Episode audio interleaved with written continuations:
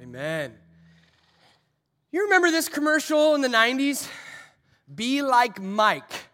Michael Jordan, obviously the second best basketball player of all time behind LeBron James, but I'm not going there right now, okay? We're not going to go into the who's the greatest. That's just my opinion.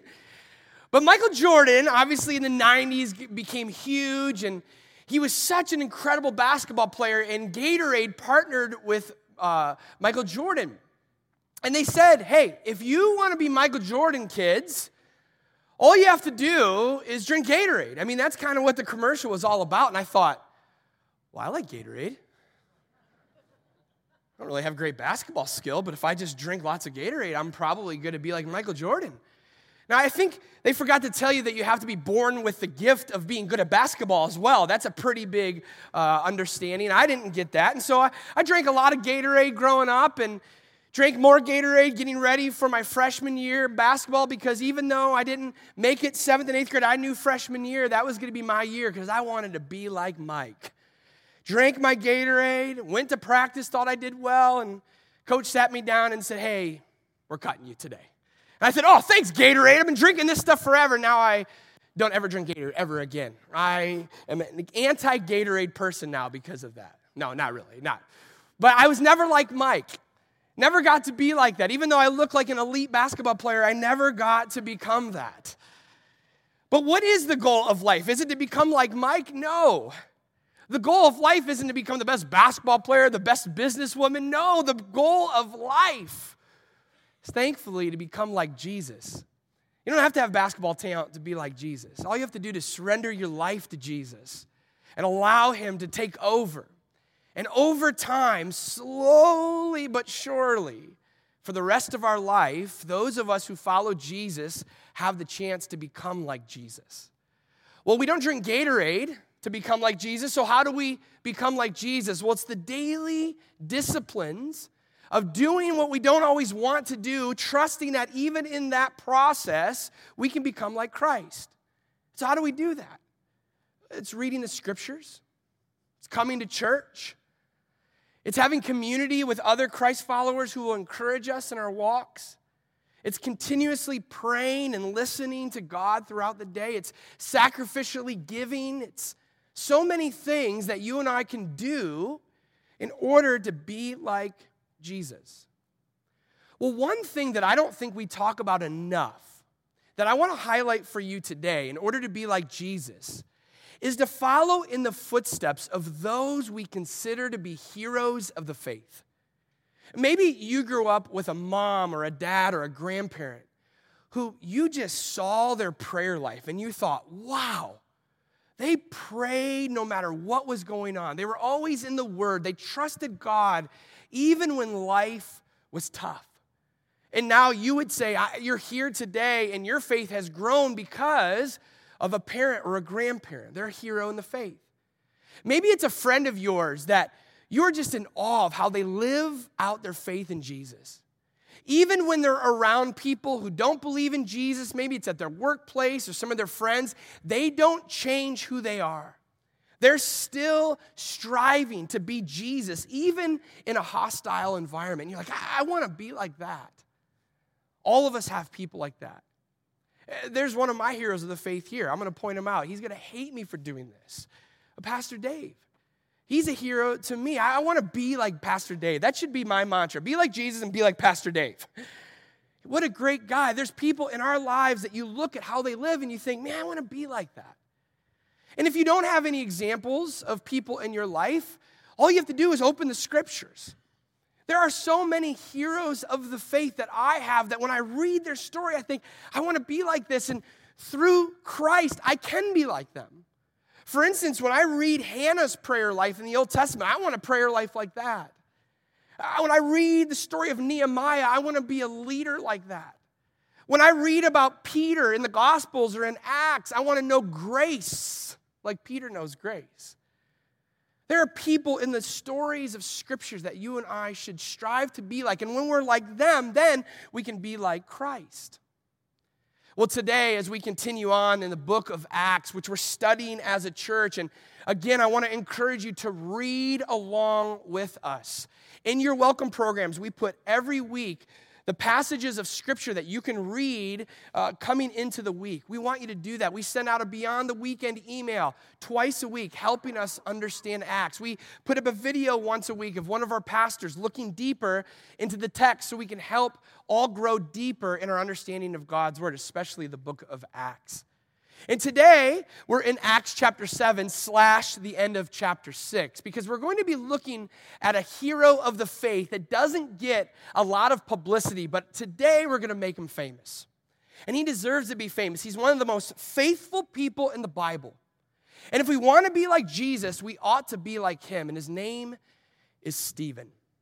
And so I want you to open up your Bibles to Acts chapter 6, verse 5. We're going to look at a few verses there because that's where we know Stephen's story begins, and then we'll go into Acts chapter 7. And for us to understand how we can make this practical, I'm going to give you four words that describe Stephen's life. That if you model these four words, and these four words become words that you describe yourself with, you will be like Jesus by being like Stephen. So let's open up to Acts chapter 6, verse 5. We've just discovered last week, Pastor Jay told us that in the first Acts chapter 6, we read that the church is exploding, it's growing, and the leaders of the church, they can't do everything. So they tap seven guys to lead a food distribution ministry at the church to help take care of the needs inside and outside the walls. And one of the people that's listed in the seven is Stephen. And it's interesting that Luke describes who Stephen is right away. Here's Acts 6, verse 5, just the first part of it. Stephen, in parentheses, by the way, a man full of faith in the Holy Spirit. Again, Luke wants to know who this guy is.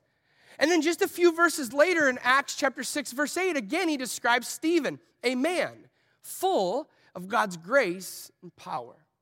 And then, all the way at the end of Acts chapter 7, Luke again describes who Stephen is and uses similar language. Acts chapter 7, verse 55.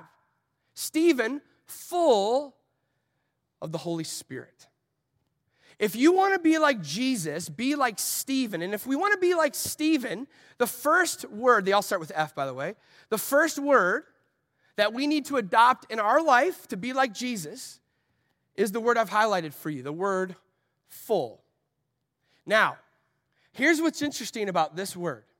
If we look it up in the Greek, which is what the New Testament was written in, one of the definitions that we get of this word full is this of the soul, thoroughly permeated with, which simply means at the center of who we are, our souls, we are permeated or saturated or full of something. Our souls are never in neutral. We are always taking on something. We are always full of something. And for Stephen, he was full of the Spirit. He was full of God's power, full of God's wisdom. There was something about Stephen that his whole life Every aspect of his life, his soul, was centered upon God. So, my question to you today is this What are you full of? What is in your heart? What is saturating and permeating you, making you who you are? We're never neutral beings. You're full of something. And I want to ask, what is that today? When's the last time that you paused to reflect on what's going on in our souls? We are the busiest, most distracted generation of all time. And I think a lot of times we think it's because we have baseball tournaments and we have work obligations and our kids are involved in different things and we have so many things happening, and that's true. But think about it. When you are just in neutral in your life and you're just resting or trying to rest, isn't it easy just to grab our phones? Or when we're at a, a, store and we're waiting in line, I, I don't even know, but I'm looking at my phone. I don't remember getting out of my pocket. We're distracted, we're busy, not just because we keep adding things into our lives, but because we don't want to look at what's happening in here. Because if we really paused to look inside of what's happening in us, I don't think many of us would like what we see, what we're full of. what we're saturated with. And so today, now that you're here, you can't run away, I hope. I want to do some soul reflection with you. So I want you to put your phones away. I don't want you to think about the people next to you. I don't want you to think what's going to happen in a little while after church. I just want you to think about yourself and take an inventory of your soul. What are you full of? And so work through some of these questions with me. I am full of something, it permeates my soul, it affects my entire being. What am I full of? There's really two options self or spirit, spirit of God. So reflect on that for a moment.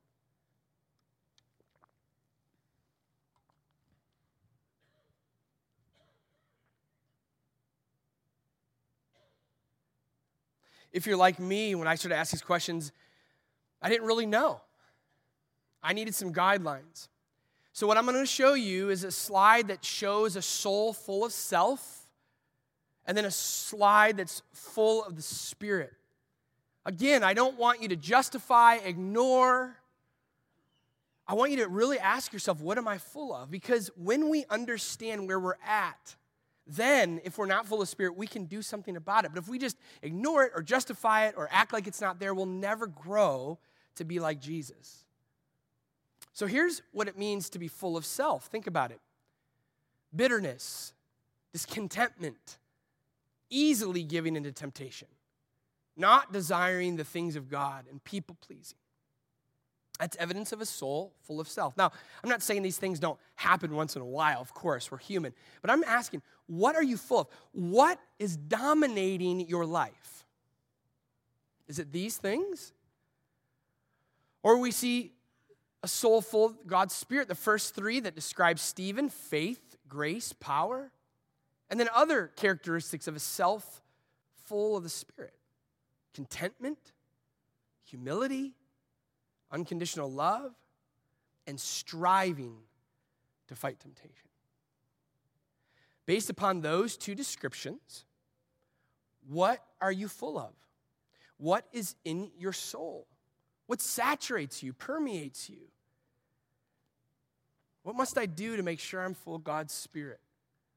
I'll just give you time to pray right now, and then I want to pray for you.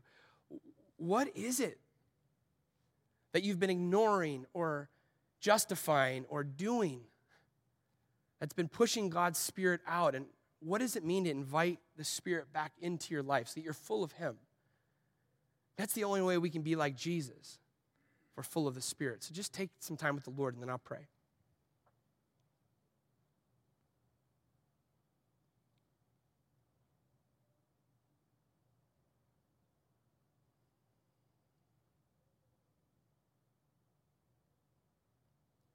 Lord, help us to make sure that we are full of your Spirit. Help us to know that, God, you are the one saturating and permeating and filling up our souls. Oh Lord, how easy it is to just continue to live life day by day by day, thinking we're okay. But when we really look at who we are, sometimes we don't like what's there. And so, God, by your grace, you're inviting us to live a life full of the Spirit, just like we see with Stephen. Help us, Lord, to invite the Spirit back into our lives so that our souls are full of it, so that we can live a life that glorifies you. We pray this, Jesus, in your name. Amen. Stephen, he was full of the Spirit. We see it all throughout Acts 6 and 7. Anytime Luke describes Stephen's life, he makes sure to tell us he was full of the Spirit and what comes with that. Now, the second thing that you and I will discover that if we want to be like Jesus, we want to be like Stephen, is this word called fruit. Now, when you are living a life full of the Spirit, you will bear its fruit, which means people will be able to notice. Even when you take an inventory of your life and you say, I'm not really sure if I'm full of the Spirit or self, now take a look at how you live. Look at your actions. Look how you treat people. Look how you talk to people. Look how you treat the people even in your homes, not the people that you can put an act on or put a mask on for. I'm telling the people that you work with every day, or what would your boss say about you, or your spouse, or your best friend, or your kids, or your grandkids. Who are you and how are you living? Because how you're living is a direct reflection of what's going on in here, what permeates your heart. Again, Jesus, he, we've looked at this passage before, but it's so needed to remember that if we're healthy, we'll prove it by our actions. And if we're unhealthy, we'll prove it by our actions. Jesus, he puts it this way in Matthew 7 17 through 20. A good tree produces good fruit, and a bad tree produces bad fruit. A good tree can't produce bad fruit, and a bad tree can't produce good fruit. So every tree that does not produce good fruit is chopped down and thrown into the fire. Yes, just as you can identify a tree by its fruits, so you can identify people by their actions. I don't have to tell you an apple tree bears apples, an orange tree bears oranges. It's not a question. Jesus says it's not a question that those who are full of the Spirit will show it by their actions. So think of how you and I are living our lives right now. Are people blessed by us? People encouraged by us? Do people feel loved by us? When people are picking the fruit of your life, because remember, trees produce fruit not for the tree, but for the consumer of the fruit. So when we bear fruit, or our actions come out of our lives, it's for the other person. Is your fruit bitter and rotten? Are people eating the fruit of your selfishness and suffering because of that? Or people taking from your life healthy, nutritious, delicious fruit to where after they're with you, they're more blessed and feel more encouraged and feel more loved than before they were interacting with you. If Stephen truly is full of the Spirit, his actions will prove it. It's either there or it's not. So look at Stephen. Acts chapter 6, verse 8. Stephen, a man full of God's grace and power, we already saw that. Here's the end of this. He performed amazing miracles and signs among the people. In other words, because Stephen was full of the Spirit, those who came in contact with him were blessed. Those who came in contact with him had an interaction with God through Stephen. Either it was miraculous or somehow there was a sign from God through Stephen that God loved that person or God wanted a relationship with that person or God wanted to make himself known through Stephen. How incredible is that? If your life is full of the Spirit, people will be blessed by you. People will know there's a God through how you live. Wouldn't it be so good to be known by that? To bear fruit in that our actions are such that people know that there's a God that loves them through you and I. Now, it's easy to do that with people you like or easy to do that with Christ followers. What about people that you don't like? What about naysayers and critics? What about a boss that you don't agree with? Maybe it's a spouse right now you're disagreeing with in the home, or somebody that's a critic of you right now. How do you respond to them? Watch Stephen, verse 9. Then some of those who belonged to the synagogue of the freedmen, as it was called, and of the Cyrenians and of the Alexandrians, these freedmen were a Greek speaking group. They were anti Christian. They wanted nothing to do with God, and they wanted nothing to do with those who wanted to have something to do with God. And so Stephen was going to be persecuted, and they were going to criticize Stephen because of his faith in God by these people. And of those from Cilicia and Asia, they rose up and disputed with Stephen. So watch what happens. Verse 10. None of them could stand against the wisdom and the spirit with Stephen spoke. That is unbelievable to me. Stephen is with these people who are lying about him, who are criticizing him, who are disputing his faith. And how does he speak? How does he live? with wisdom Where does that come from? From the Spirit. He doesn't go on Twitter or Facebook and start ranting about these people. He doesn't yell back at them, get angry with them, criticize them, demean them behind their backs. What does he do? He speaks in such a way that God is glorified. He speaks to his critics in such a way that people see God in him and through him. Can the people in your life who are not on your side right now say the same thing about you? Whether it's a spouse or a parent on a baseball team that I'm dealing with now, how am I going to treat that guy? Do these people know that you belong to Jesus by the way you speak and act towards them? You may say you're full of the Spirit, but you can't fake fruit. You can't. It's the evidence that we're full of the Spirit. So if you want to be like Jesus, let's be like Stephen. Stephen, full of the Spirit, he was saturated with God. It came out in how he lived. And now we turn to Acts chapter 7. Stephen, he is being persecuted. He gets arrested by this group, brought to these Jewish leaders. And these Jewish leaders, he knows, are going to probably kill him in the end. He knows how this goes.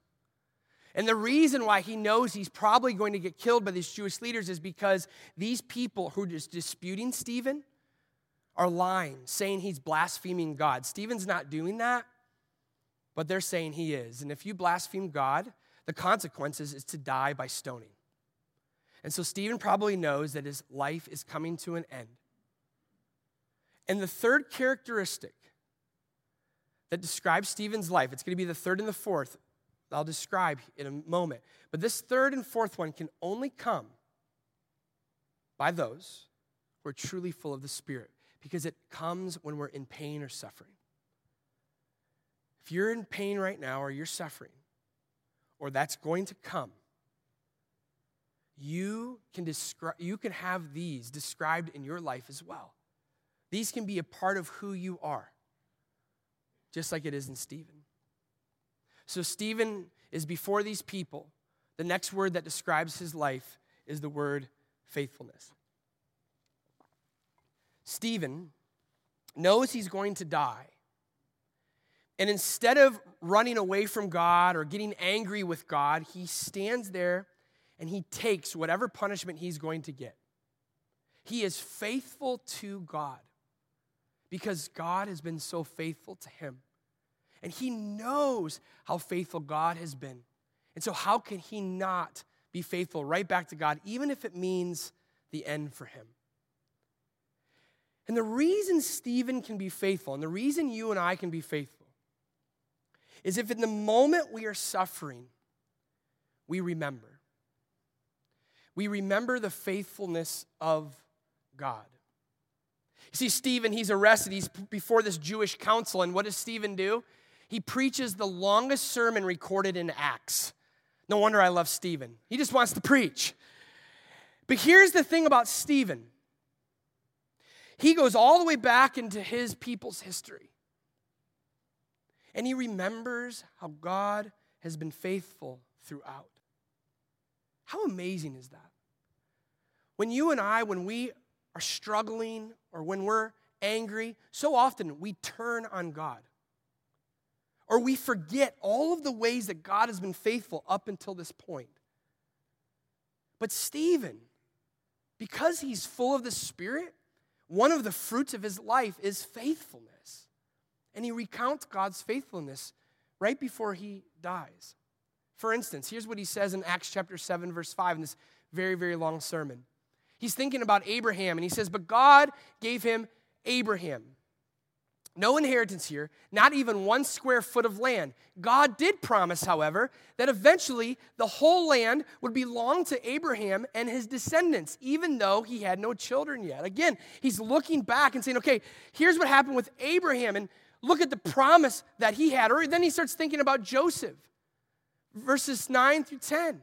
These patriarchs were jealous of their brother Joseph, and they sold him to be a slave in Egypt. But God was with him and rescued him from all of his troubles. Again, the faithfulness of God, even though Joseph thinks he doesn't have a chance here, he remembers that God was faithful to Joseph. He was with him in the worst time of Joseph's life. And then you fast forward all the way to the end of this sermon in Acts, and Stephen, well, he knows he's going to die, so he just goes for it. And he says this in verses 51 through 53 You stubborn people, probably at that point they're picking up the stones, like, oh yeah, you want to call me stubborn now? You stubborn people, he says, you are heathen at heart and deaf to the truth. Must you forever resist the Holy Spirit? That's what your ancestors did, and so do you. Name one prophet your ancestors didn't persecute. They even killed the ones who predicted the coming of the righteous one, the Messiah whom you betrayed and murdered. You deliberately disobeyed God's laws, even though you received it from the hands of angels. Stephen is strong here with the truth, but he is speaking the truth. He's recounting the faithfulness of God, and he tracks it all the way to Jesus.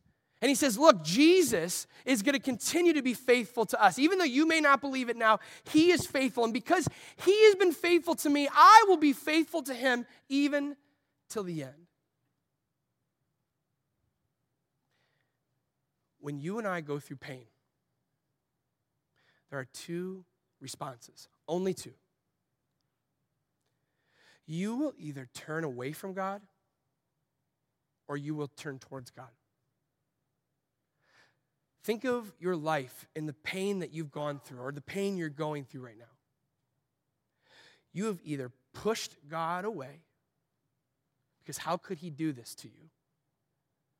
Or you've invited Him in. I was talking to a friend recently. He went through a really, really hard time, didn't know if he had cancer or not. Ends up being he didn't have cancer, thank God.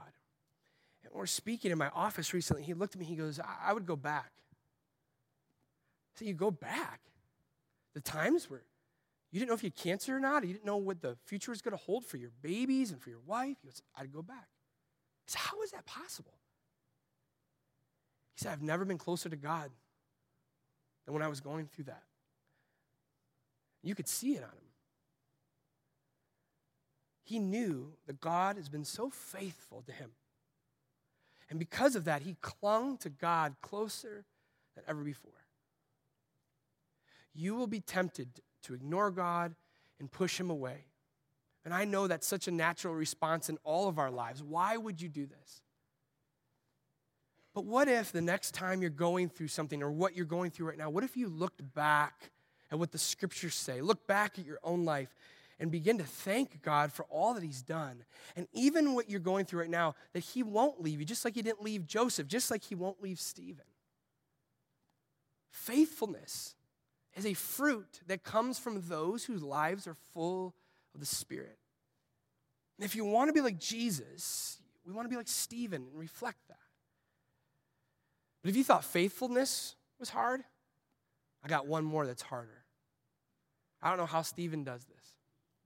It's the fourth F, and it's forgiveness. Stephen, he goes through his sermon, and then look what happens. They rushed at him, dragged him out of the city, and began to stone him. His accusers took off their coats, laid them at his feet of a young man named Saul. Spoiler alert Saul becomes a man named Paul. But at this point, Saul is a murderer, and he is at the murder scene of Stephen. As they stoned him, Stephen prayed, Lord Jesus, receive my spirit. He fell to his knees, shouting, Lord, don't charge him with this sin. And with that, he died. Stephen gets to the end of his life. He's lived a righteous life. He doesn't deserve to die. But at the end, they end up killing him. And what does he do? He doesn't curse them, he doesn't yell at them. Because he's full of the Spirit, he forgives them. Now, how is that possible? I'm reading about saying, I'm like, I can't do that. but you can. If you recognize that this story sure sounds familiar. There's another man named Jesus, didn't deserve to die, who lived a perfect life, who died a death he shouldn't have died. And as he's dying on the cross, barely able to breathe, he says seven things on the cross. And one of those things that he says is found in Luke 23 through 34. 34. Father, forgive them, for they don't know what they're doing. And the soldiers gambled for his clothes by throwing dice. What does Jesus do? He forgives the people that does this to him. Stephen does the same thing. How does Stephen do it? Because he recognizes the forgiveness that Jesus has given to him. And because he's been forgiven for all of these things, how can he not forgive other people, even those who kill him? Isn't it so funny how bitter and angry we get at little things? Stephen, he forgives the big thing because he recognizes the big thing that he's been forgiven of in his life.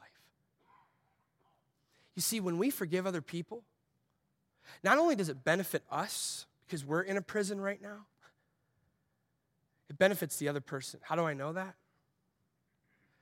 Ask Saul. Saul, who's standing there watching this guy, forgive him. Because of that gift, it leads eventually to Paul becoming the greatest missionary ever. I believe part of Stephen's forgiveness of Saul's life was a big part of why he ends up coming to the faith. Imagine the person in your life who you aren't forgiving right now, what could happen in their life if you gave them that gift. The only way we can do that is to recognize how much we've been forgiven. That's what we want to do this morning. So, would you get your communion comes out this morning? Communion's a reminder of what Jesus has done. He's forgiven us. Forgiven us.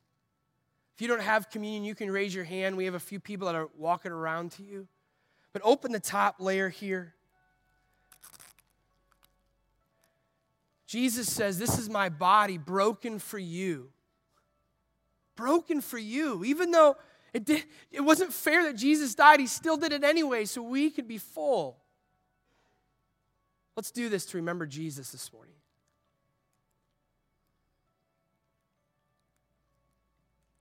If you push down on this tab right here, then pull it up. Jesus said his blood was spilled so we could be reconciled to the Father, also known as forgiven. Forgiven not just for this world, but until the next world, so we could be with him forever. How can we not forgive other people? Even the most egregious things, because we have been forgiven of all the egregious things that we've done towards God. May this be a tasty reminder of what he's done for you. Do this to remember Jesus. Lord, we ask that we would be like you by becoming like Stephen. May we live lives full of the Spirit so we may bear the fruits, the fruits of all that you have for us, including forgiveness. God, help us to forgive those who have hurt us, not only so that we'll be free, but so they will be free as well. In Jesus' name we pray. Amen. Have a great Sunday.